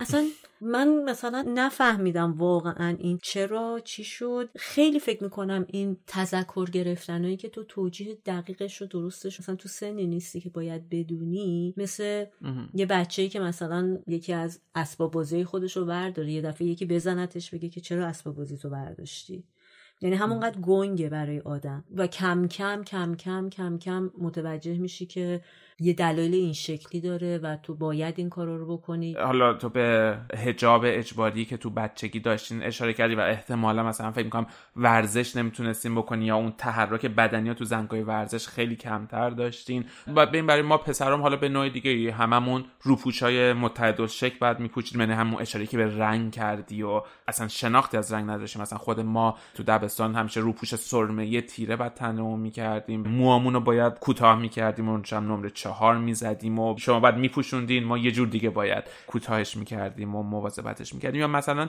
میدونی یکی از مسخره ترین و احمقانه ترین چیزایی که تو تمام دوران مدرسه ما داشتیم این که تو حیاط مدرسه اجازه دویدن نداشتیم. خب اصلا هر جوری فکر کنی فلسفه اینو آدم نمیفهمه که چرا بچه‌ها نباید تو حیاط مدرسه بدوئن، جایی که تو باید بری تفریح بکنی، باید بری اون شوق کودکی تو چیز بکنی، رشد بکنی، با این قضیه اجازه دویدن نداری. یعنی مثلا نمیدونم حالا مدرسه دخترونه چطوری بود ولی حداقل همه مدرسه‌ای که هم میرفتم ناظم پای بلنگو تمام مدت داشت داد میزد فلانی ندو فلانی ندو و مثلا خود من یه بار به خاطر اینکه داشتم میدویدم منو با زنجیر زدن، یعنی ناظم اومد با زنجیر مثلا صورت منو زدش که تو چرا میدویی.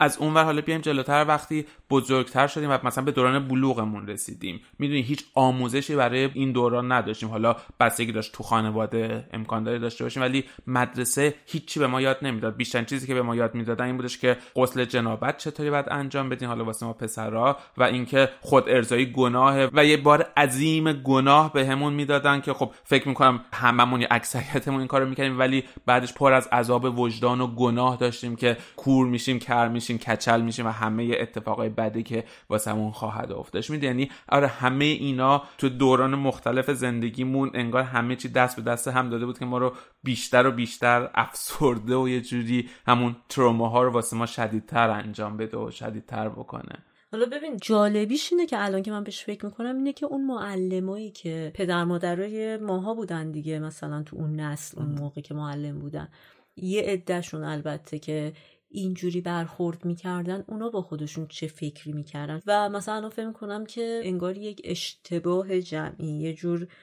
به هر حال شرایط اجتماعی همه اینا دست به دست هم میده همه یه مسیری رو برن که یه نرمی توش اتفاق افتاده، یعنی نرم جامعه شده.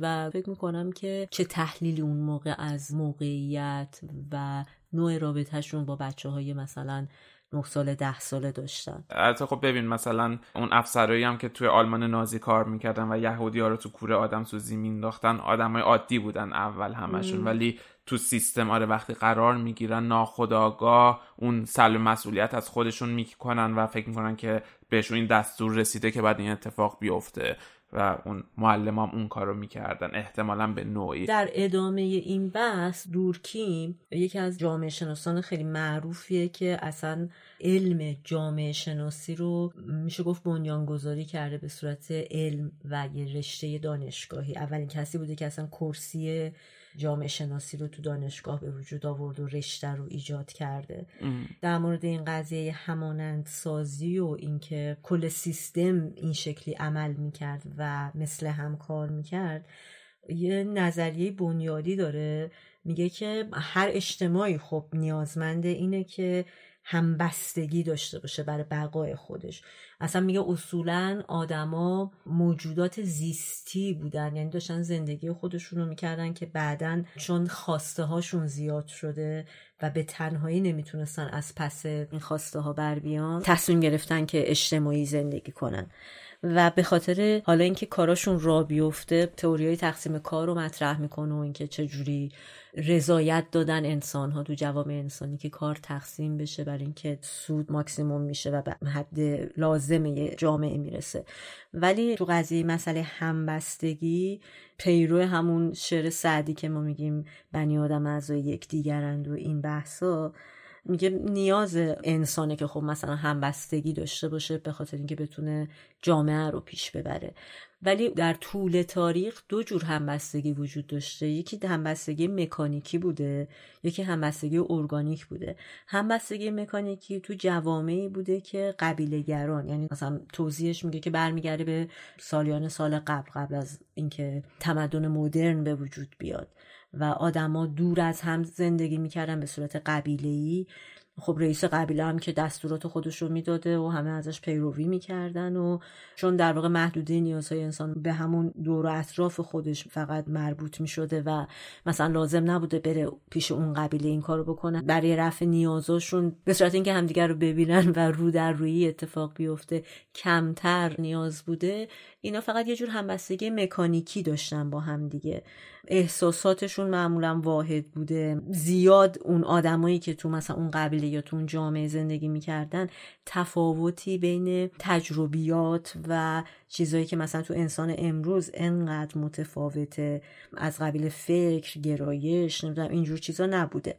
حالا وقتی که مثلا جامعه مدرن میشه این همبستگی مکانیکی تبدیل به همبستگی ارگانیک میشه که تو همبستگی ارگانیک اتفاقا تمرکز بر فرد و تفاوت‌های فردی، ولی به همون دلیلی که انسان یاد میگیره که اجتماع رو نگه داره و میفهمه که با کار کردن هر کدوم از آدما اگه کار متمایز داشته باشن میتونن یه جامعه رو خیلی خوب بگردونن، با این مسئله کار کنار میاد و همبستگی تبدیلش به یه همبستگی ارگانیک. کلمه ارگانیک هم به خاطر این انتخاب میکنه که مثلا میگه مثل اعضای بدن، اعضای بدن هر کدومشون اندامهای بدن یه کار خاصی رو دارن انجام میدن ولی در کل کارکردشون به نفع بدنه و به این معنی با احترام به تفاوت‌هایی که مثلا دست این کارو میکنه، پا اون کارو میکنه، چشم این کارو میکنه، تفاوت‌های فردی رو محترم میشمرن تو جوامع مدرن.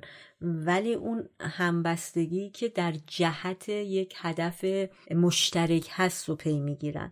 این مسئله توی زمان ما یعنی دوره ایران میشه گفت برعکس اتفاق افتاده، یعنی زمانی که تقریبا تمام جوامع دنیا، حالا نمیشه گفت به صورت صد درصد کامل ولی به صورت نصف نیمه، به همبستگی ارگانیک رسیده بودن و تفاوت‌های فردی روز به روز داشت محترم‌تر شمرده میشد و تقریبا همه جوامع خاورمیانه از جمله ما داشتن به یه سمتی به حالت مدرنیته نزدیک میشدن.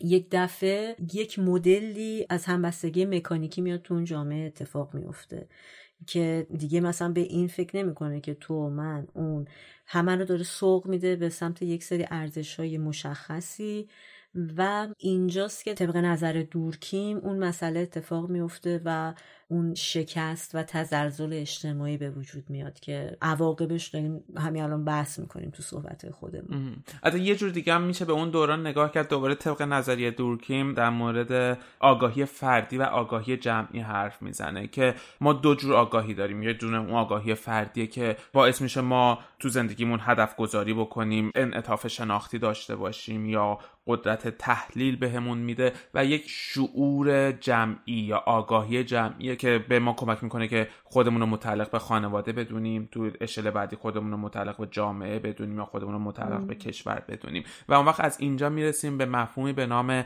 احساسات جمعی که اینا نقشیه که فرد توی یک جامعه داره و میتونه حالا از طریق فرد به جامعه، یعنی از پایین به بالا، از طریق تک تک افراد به جامعه داده بشه، یا به صورت برعکس از بالا به پایین، از جامعه به فرد داده بشه. و اون وقت توی شرایط بحرانی این احساسات جمعی خیلی محکمتر و مستحکمتر میشه. مثلا بعد از حمله تروریستی که توی سال دو هزار و پانزده توی پاریس اتفاق افتاد، شبکه‌های اجتماعی که تحلیل کردن تا ماها بعدش توییت‌ها و پست‌هایی که تو شبکه‌های اجتماعی بودش، آدم‌ها احساسات مثبت‌تری و از نظر تعلق خودشون به جامعه و از نظر کمک کردن به همدیگه تو شبکه‌های اجتماعیشون پخش می‌کردن. و خب این چیزی که فکر می‌کنم تو ایران اون دورانم، تو دوران جنگ مثلا ما داشتیم، یعنی یک یه احساس آره مشترک بین تمام جامعه یا بین اکثریت جامعه بودش. آدم‌ها احساس یکی بودن بهشون دست میدادش. و مثلا توی یه تحقیق جالبی توی یه تیم ورزشی اومدن امتحان کردن، توی یه تیم قایقرانی ورزشی اومدن یک آزمایشی رو انجام دادن و یه سری از این افراد تیم به صورت انفرادی تمرین و ورزش میکردن، یه گروه دیگه به صورت جمعی پارو می‌زدن تمرین میکردن. و اون وقت اومدن آسان دردشون رو سنجیدن و دیدن اونایی که با هم جمعی تمرین میکردن و به گروه تعلق داشتن آسان دردشون دو برابر افزایش پیدا کرده بود نسبت به اون افرادی که به صورت تنهایی و انفرادی تمرین می‌کردن. و اون وقت این احساسات جمعی حالا میتونه مثبت باشه یا منفی باشه. مثلا بعد از یازده سپتامبر اون خشمی که اتفاق افتاد واسه مردم احساس جمعی تنفر بودش که باعث شدش که حمایت بکنن سیاست‌های جنگ طلبانه دولتشون یا سیاست‌های ضد مهاجرتیشون. ولی حالا میگم میتونیم مثلا تو دوران جنگ ایران بگیم که این باعث شدش که جامعه به هم احساس تعلق پیدا بکنه و با هم دیگه یکی بشن. یا من خودم بعد از اون مثلا تو دوران هشتاد و هشت این تجربه رو داشتم که تو راهپیمایی که بعد از هشتاد و هشت شدش واقعا یه احساس یکی بودن بین اون آدمایی که حالا اونجا یه خشمی بودش بین همه مردم یا اونایی که باور داشتن که حقشون ضایع شده و یک یکی شدن واسمون بودش. یا مثلا یکی دیگه از این احساسات جمعی که میتونیم مثال بزنیم بعد از برد ایران تو استرالیا و صعودش تو جام جهانی برای اولین بار بعد از انقلاب بودش که یکهو همه مردم به صورت ناخودآگاه ریختن بیرون. واقعا فکر می‌کنم یه شب فراموش نشدنی بود، یعنی اولین بار بود که ما یک شادی جمعی داشتیم با هم دیگه تجربه می‌کردیم. حالا ما چون در مورد نوستالژی حرف زدیم و در مورد اون دوران دهه شصت حرف زدیم، شاید یه قسمتیش که حالا واسه من یا خیلی جذاب باشه از اون دوران، حالا اون قسمت تلخشو گفتیم، اون قسمتی که اون تعلق اجتماعی رو داشتیم و همه جامعه با همدیگه یک حالت یکی بودن یا حالت اون احساس جمعی رو داشتن که باعث یه حس خوبی بودش که فکر میکنم امروز اونو دیگه نداریم. امروز از اون جدا شدیم و همه فقط فکر نجات جون خودش یا نجات شخص خودشون هستن و خیلی همون ایندیویدوالیسم گسترش پیدا کرده. آره منفعت شخصی آره خیلی پررنگ شد. البته به نظر من تفاوت بین اینکه فردگرایی گسترش پیدا کرده باشه تا منفعت شخصی، فکر میکنم آره الان بیشتر منفعت شخصیه که حرف میزنه و دنباله همین حرف تو. آره منم یادم زمان بمبارانای تهران مثلا چند شب، ولی خب یه شبش به صورت خاص من یادم میاد که مثلا رفتیم خونه فامیل همسایه‌مون خوابیدیم یا اصلا کنار هم بودن، خب یه احساس بهتری میداد اون موقع. و مثلا الان فکر می‌کنم فامیل هم خیلی مثلا راحت بلند شدیم، بعد اون خونمون باز چند تا آدم دیگه بودن همینطوری لافا رو پهن کرده بودیم و گرفتیم خوابیدیم. آره اتفاقای اینطوری. یه چیز دیگه که فکر می‌کنم توی نسل ما مشترکه مثلا مسئله بچه دار شدن و نشدنه. فکر میکنم به خاطر همین کودکی که داشتیم، کودکی فشرده این شکلی که بودیم، من اینو بیشتر وقتی از ایران اومدم بیرون متوجه شدم. فکر میکردم همه دنیا فکر میکنن که مثلا چرا باید بچه دار شد، واقعا نمیدونم دلیلش چیه و اینا. و وقتی اومدم بیرون متوجه شدم که نه، فقط ما هستیم، یعنی بچه‌های دهه شصت و اینا، این که انقدر راسخن که مثلا چرا باید بچه دار شد. فکر میکنم انقدر ما هممون مدارس شیفتی تو بچگی خودمون شاید احساس کردیم سرباریم یا مزاحمیم، چون به اندازه کافی منابع نبود واقعا برای تامین نیازهای ما. حالا بچه ها رو الان که کار ندارم از سه چهار سالگی انواع اقسام کلاس ها شروع میشه براشون، ولی تو همون نسل ما هم یه چیزی مثل کلاس زبان رفتن یه چیزی بود که فکر میکنم مثلا از چهارده پونزده سالگی شروع میشد تازه مثلا بنویسن کلاس انگلیسی بچه رو فوقش و چیز لوکسی بوده شاره، چیز آره. خیلی رایجی نبوده شاره، ولی چیزای خیلی ساده مثلا اولیه از خورد و خوراک و اینا بگذاریم که البته خیلی هم با همین قضیه دست و پنجه نرم میکردن، ولی چیزای عادی و طبیعی مثل این که بخوای شما یه سازی یاد بگیری، موسیقی اصلا بشنوی، موسیقی که دلت میخواد و گوش بدی ام. و انقدر همه چی به زحمت تهیه میشد یه تأثیر اینطوری هم گذاشت که احتمالاً بعدها تو تاریخ بنویسن مثلا نسلی بود که از بچه دار شدن فراری ام. بود مثلا.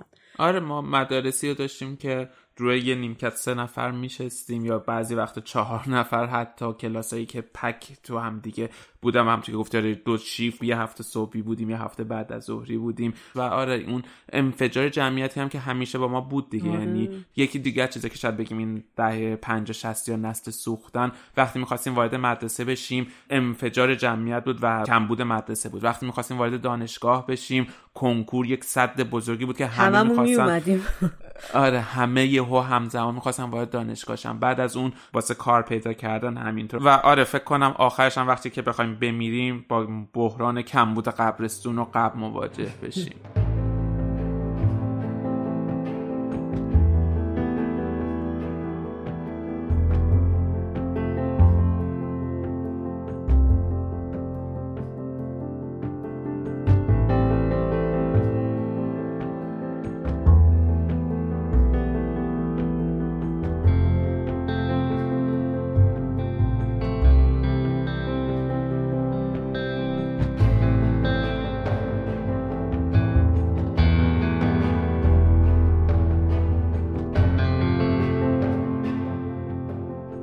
شنیدین اپیزود بیست و شش بود از پادکست سکوت بره ها تحت عنوان پختگان تاریخ. دوست داریم به خصوص در مورد این اپیزود نظراتتون رو با ما در میون بذارین، از تجربیات خودتون بگین، چقدر مشابه بوده اگر هم نسل ما هستین و اگر متعلق به دوران دیگه‌ای هستین حتما بگین برامون که شما چطور با مشکلات نسل خودتون دست و پنجه نرم میکنین. آره صداهای خودتون رو میتونین توی تلگرام به آیدی حرف بیست بیست برای ما بفرستین و مشارکت داشته باشین تو تولید اپیزودهای حرف بیست بیست، یا اینکه هر جایی که به ما گوش میدین برای ما کامنت بذارین و نظرات خودتون رو بنویسین و خداحافظ.